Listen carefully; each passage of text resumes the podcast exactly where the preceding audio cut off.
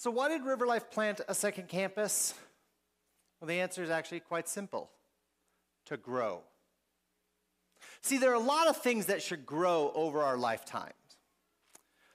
Say, our fashion sense. Ever look back at pictures from you, what you wore in the 90s? Come on, you know you're embarrassed. Ladies rocking those overalls and jellies. Yeah, it just looks embarrassing. Now, here's the thing to blow your mind. Ready?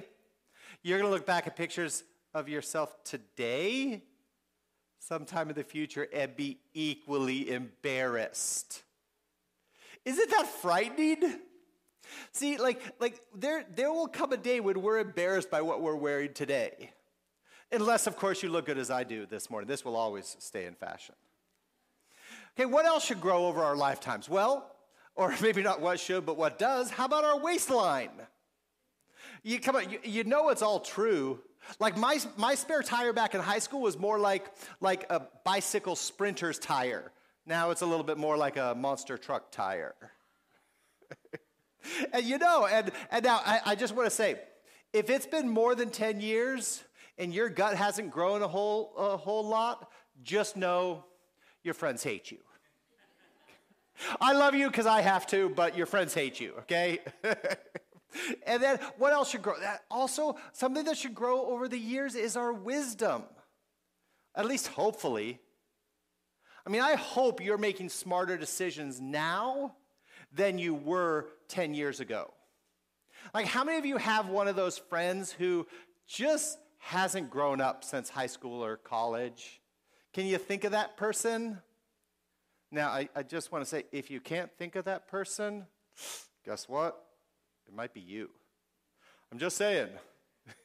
no, but it's true. Like, I, we should be embarrassed about the decisions we made 10, 15, 20 years ago. Because if we're not, it means we're making the same decisions and our wisdom hasn't grown over the years. So there are all kinds of things that should grow over the years. And one of the other things that should grow over time is the church. And today we're going to look at three things. We're going to look at three things what church growth is, how it happens, and how you can be a part of it. But now, before I go too far, I want, I want to give some credit. That uh, Pastor Kong and I heard a, a version of this sermon from another Alliance church out in Pittsburgh and they're 10 years old with three campuses. So we're really inspired. It's called City Light Church. And, we were, and both of us, we were really inspired by this message about church growth because they're a few steps ahead of us. And they've been, they've been making some amazing decisions along the way. And so when we heard this, we were like, oh, we've got to share this with our congregation. So I, I absolutely want to give credit to one of their campus pastors, Mike Anderson, uh, for some of the amazing ideas that you're going to hear today. Uh, and thank God for an, another Alliance church who's just a few steps ahead of us that we can look to for wisdom and inspiration. And so there are a lot of ways a church can grow. But today we want to zoom in, we want to focus in today on numerical growth, growing in numbers. So, did you know that numerical growth appears in the very first chapter of the Bible? This is a theme, this is a thread that runs all throughout Scripture from the very beginning. So in Genesis 1, God creates everything, including humans, including the very first man and woman. And see, they were created, we were created in God's image. We were, we were created to reflect God, to represent God. And after creating the first humans, God gave them a command. And he said this Be fruitful and increase in number and fill the earth. Some earlier translations you might know it as be fruitful and multiply.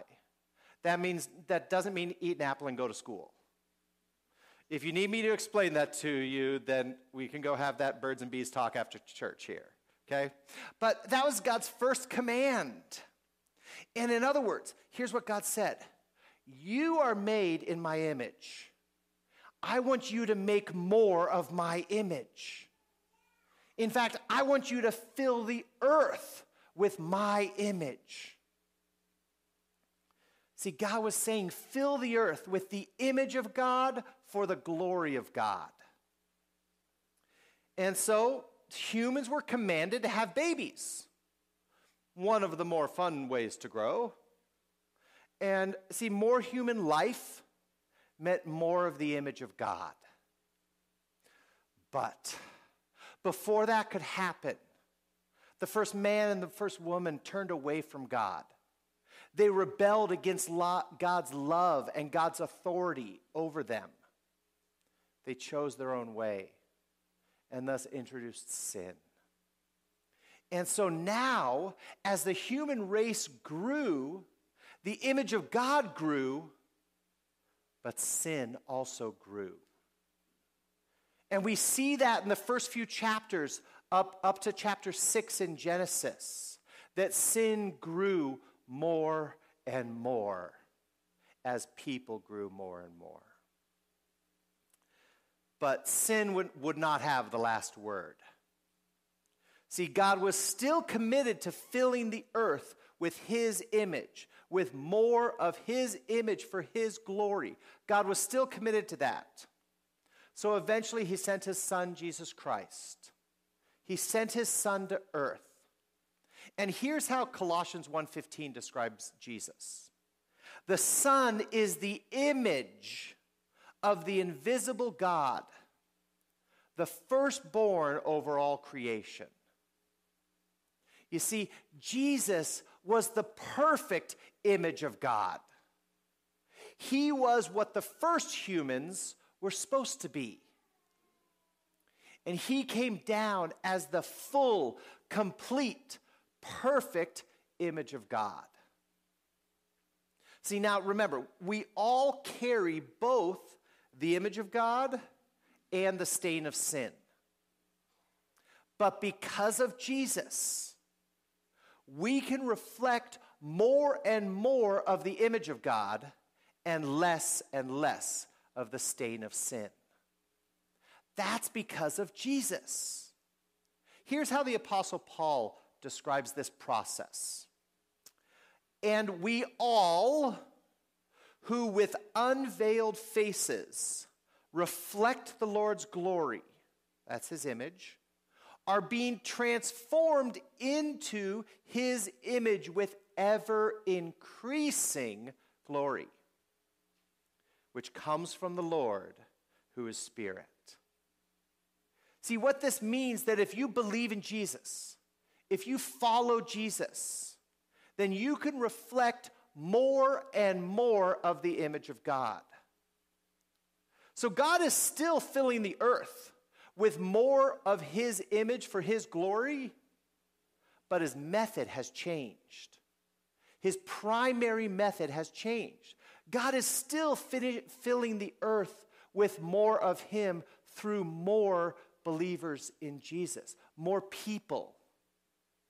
But for those believers in Jesus, as those multiply, then they can be transformed closer and closer to the true image of God. And that's because of Jesus. And because Jesus is the true image of God, that God can transform us as we follow, as we obey, as we spend time with Jesus. So here's a biblical description of church growth. Here it is growth is the increase of God's image on the earth through the increase of the number of disciples and churches. So it's not just about people anymore, it's about disciples and churches helping people follow Jesus and become more and more committed to Him. That's what church growth is all about. And that's why we planted a second campus. That's why we're already talking about a third campus. It's to multiply the image of God through more people, more disciples, and more churches who are committed to Jesus Christ. So, how does growth happen? How does growth happen? Well, see, we all intuitively know something. healthy things grow. Healthy things grow. We all understand that idea. So take plants, for example. Healthy plants grow. Water, sunlight, fertilizer, and plants grow. That's generally how it works. Except, of course, if you're my wife. So some OGs have a green thumb, Before has a black thumb, a black thumb of death. See, literally, our house is where plants go to die. We've lost track of how many dead plants we've returned to Home Depot. But, and you know, and it's true. So we discovered this very early in our marriage. We, early, a few years into marriage out in California, we moved into our first apartment, and it, they had a balcony, and they had some plants out there. And, and first day, we moved in, and, and before we went out there, oh, these are really nice, and kind of felt them, and oh, these are great. I kid you not, they were dead by the end of the week. She literally just has to touch them. So when we go to a really nice nursery or we go to like Como Conservatory, we don't let her touch anything because the whole place will just die out and we'll get kicked out. It's horrible. Feed us to the tigers or something. And, and that, so, see, we understand this. We understand that healthy plants grow, and we also understand that healthy churches grow. That's how it works. And nowhere in, this, in the Bible is this better represented and better described than the book of Acts. Acts literally is a masterclass of church growth. I, I could just do the old flip, flip, flip, flip, boom, pick any chapter in the book of Acts, and we could learn about how God grows churches. So today we're just going to look into one chapter. That's chapter 9. And it's about the conversion of Saul to eventually become who we know as the Apostle Paul. And so that's in Acts 9. And this literally, this is a front row seat to how God increases the, his image on earth through one man and the church. And so the chapter begins, chapter verse 1 of chapter 9 begins like this. Meanwhile, Saul was still breathing out murderous threats against the Lord's disciples. So, Saul was a Pharisee, top level religious leader, who was also the number one enemy of the church. He was filled with, with anger, violence, self righteousness. And in the name of righteousness, he arrested, beat, and possibly even ordered the killing of Christians. He literally was the Putin of his time. He was just public enemy number one to the entire Christian church. So he was literally filling the earth with more and more evil. He was perpetrating the image of evil. That is until Jesus got a hold of him. Then one day in the middle of all of this, the risen Jesus appeared to Saul on a desert road, struck him down to the ground, spoke to him, and blinded him. And this transformation changed Saul forever. And God renamed him, repurposed him, restored him to say, You are now Paul. He went, he went from being the enemy of Jesus' people to one of Jesus' people. So, after recovering with some Christians in, an, in the nearby town of Damascus, here's what verse 19 says. Here's what he does next. At once, he began to preach in the synagogues that Jesus is the Son of God at once. Literally, he's still in his hospital gown and he's preaching at the synagogue. He did not waste any time. So we see the first way that churches grow is through the proclamation of Jesus Christ. That's why every week here and at Brooklyn Park, Pastor Kong and I talk to you about Jesus. Because that is the first way that churches grow. Now, there's more, but it always has to start there. So this passage continues in verse 21. All who heard him were astonished and asked, Isn't this the man who raised havoc in Jerusalem among those who call on, on this name? Hasn't he come here to take them as prisoners to the chief priests? Yet Saul grew more and more powerful and baffled the Jews in Damascus by proving that Jesus is the Messiah. See, Saul actually increases in power, wisdom, influence. Why? Because he was empowered by the Holy Spirit. And that's the other part that how God grows churches is he empowers his followers with the Holy Spirit. See, Saul was empowered by the Holy Spirit, not himself. He was able to engage in convincing debate with people who did not believe in him. In fact, very violently disagreed with Jesus because he's getting strength from God and he's not relying on his own strength, his own wisdom, his own training. God is using all of that. But the Holy Spirit is empowering him to be so much more. See, and that's and that's what you'll need. If you want to engage non-believers, those who do not follow Christ, if you want to engage them in conversation, even debate, and do so being kind and caring and thoughtful and listen well, you need to be empowered by the Holy Spirit. See, being strengthened by Christ Himself, relying on what He thinks of you, not what you say about yourself. What He has promised you, not what you think you deserve. That is the only way to engage others without being defensive, attacking, insensitive or just plain jerkish. Being strengthened by Christ is how growth happens. Now, but things weren't all great for Paul. The next verse says this After many days had gone by, there was a conspiracy among the Jews to kill him. But Saul learned of their plan. Day and night they kept close watch on the city gates in order to kill him.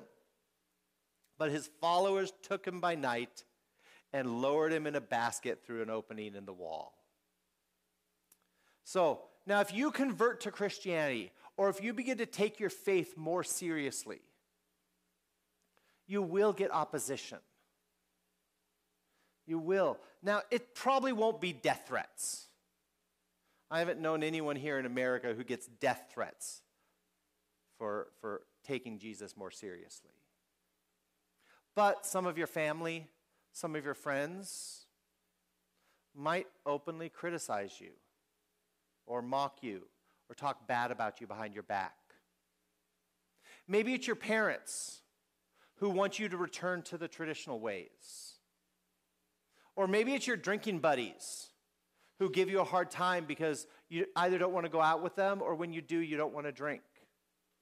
And, and they start pressuring you and forcing you and teasing you. Or maybe it's your sister or your cousin that you're really close to, and, and she gets really upset and say, Come on, you used to love when we would talk about other people, and you just don't want to do that anymore. So you will get opposition. But just make sure you, that if you experience opposition or even persecution, make sure you're receiving that actually because of your belief in Jesus. There are plenty of Christians right now who, who argue and, and shout persecution when they're really not being persecuted because they're Christians, they're being persecuted because they're jerks. Unfortunately, there are a lot of Christian jerks out there. The internet is full of them. Uh, unfortunately, so are many churches. Fox News is full of them. Political offices, even some governor's mansions are full of Christian jerks. And they're not being criticized and persecuted because of their faith. They're They're being persecuted because they're a jerk. And the only way, the only way to engage the world outside the church is by being empowered by the Holy Spirit. So if you if you're feeling persecuted, let it be because you are outrageously loving. Let it be because you are ridiculously forgiving. Let it be because you are outlandishly kind, not because you're a jerk. And don't claim persecution, because let's be honest, here in America, no Christians are being persecuted. Just read the Christian news globally, and you'll understand. Christianity is still a very privileged state here in America. So, if we're going to be persecuted, let's be persecuted for being loving, forgiving, caring, including, not for being a jerk. So, how does growth happen? Well, the church grows when people and pastors boldly proclaim Christ. It's when people, you and me, normal people, are empowered by the Holy Spirit to be more than you are, more than I am. It's when people respond to opposition with radical love,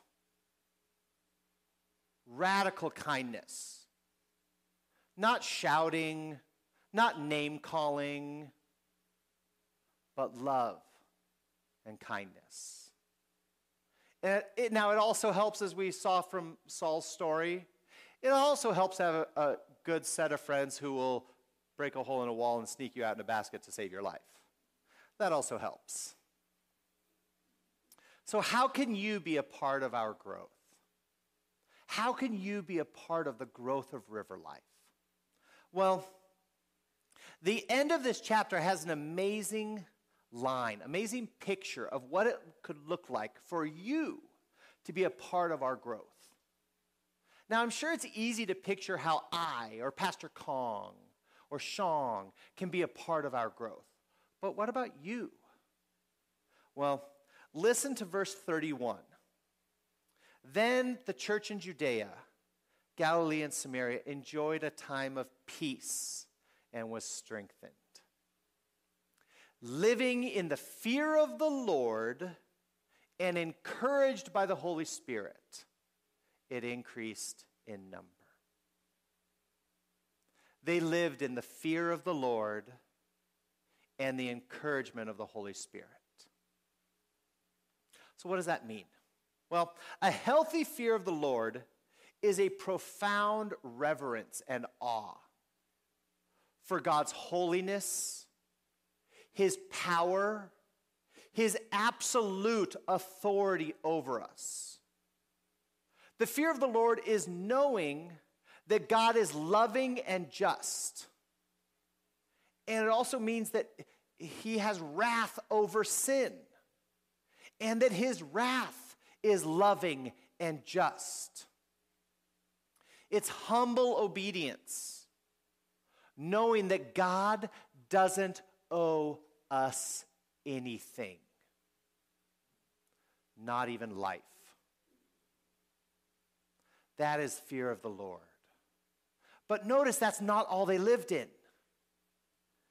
The fear of the Lord is matched with the encouragement or the couraging of the Holy Spirit. See, God gives us the encouragement of the Holy Spirit. So, how do you have encouragement while living in fear?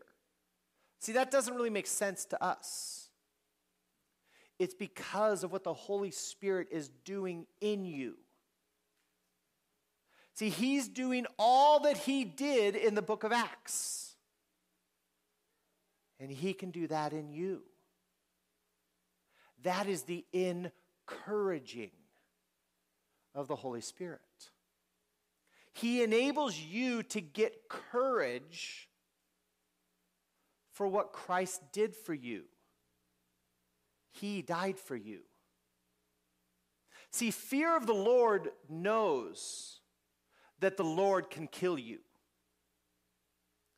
Fear of the Lord knows that our sins deserve death. But encouragement of the Holy Spirit knows that Jesus was the one who died. The one who was without sin died for those who were sin. The fear of the Lord drives us closer to Christ, for only in Him is there full payment for our sin, for our selfishness, for our evil and wicked ways. Fear of the Lord drives us closer to Christ because He is the only one who can save us. And encouragement of the Holy Spirit strengthens us to love all things, forgive all things, and endure all things. That's how you can be a part of our growth. Is fear the Lord and be encouraged by the Holy Spirit. We do the living, God does the growing. We live in the fear of the Lord, and we live in the encouragement of the Holy Spirit. And God does the growing in us, through us, in our churches, in our geographies. We do the living, God does the growing. Join me in prayer.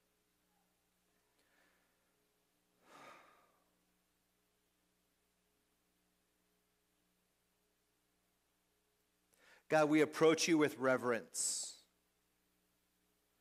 knowing that you don't have to hear our prayers, knowing you don't have to give us blessings. But you, you hear our prayers because we have a mediator in Jesus Christ. You give us blessings because you are a good father who knows how to give good gifts, and every good and perfect gift comes from you. God, thank you for all that you are that we don't deserve. The biggest of which is the gift of the Holy Spirit.